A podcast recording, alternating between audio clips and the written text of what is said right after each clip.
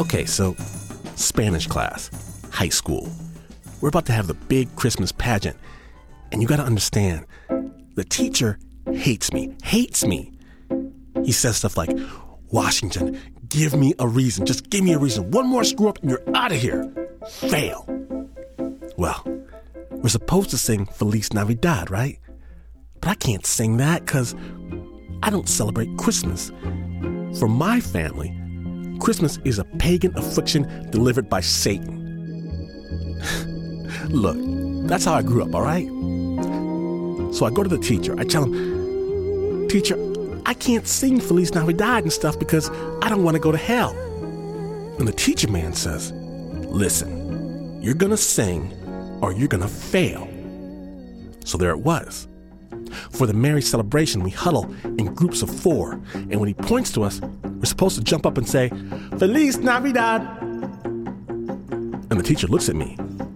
He looks at me with authority. He looks at me with all the power of the high school faculty chair oozing from his pores. And I look at him with no power at all.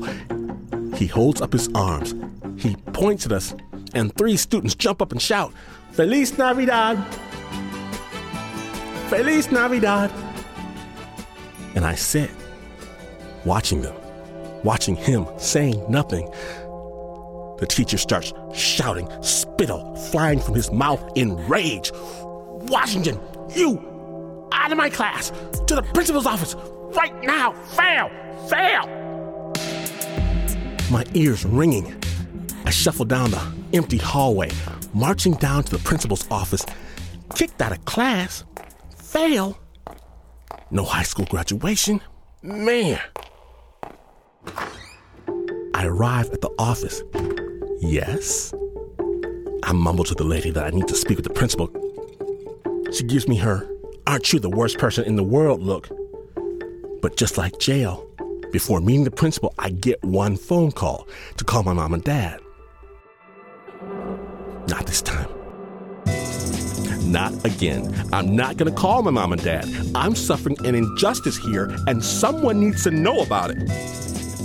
Instead, I call the Grand Rapids Press. I tell the lady who answers, I say, looky here, my civil rights are being violated because I didn't want to sing Feliz Navidad. She says she'll transfer me to a reporter. Then things start happening really quickly. Glynn, who are you speaking to? The principal, he's in my face now. Oh, it is too late. I'm blowing the whistle on this whole operation. I tell him I've got the newspaper on the line. I tell him what just went down in class. I remember his eyes going wide. The principal, he grabs my arm. He walks me back to class. He pulls my seat out for me. He says, What a fine fellow I happen to be. And then he asks my Spanish teacher if they could speak in the hallway for just a moment. just a moment. I don't even have to tell you the look the Spanish teacher gave me. When the shouting in the hallway stops, my teacher comes back into the classroom, walks to the front, and says through gritted teeth that this school celebrates people of all religious and ethnic backgrounds and will endeavor to respect their belief systems. Yeah, that's right, that's right. After class, I walked out with my head held high. But I couldn't stop whistling. This catchy little tune, this catchy little tune got stuck in my head.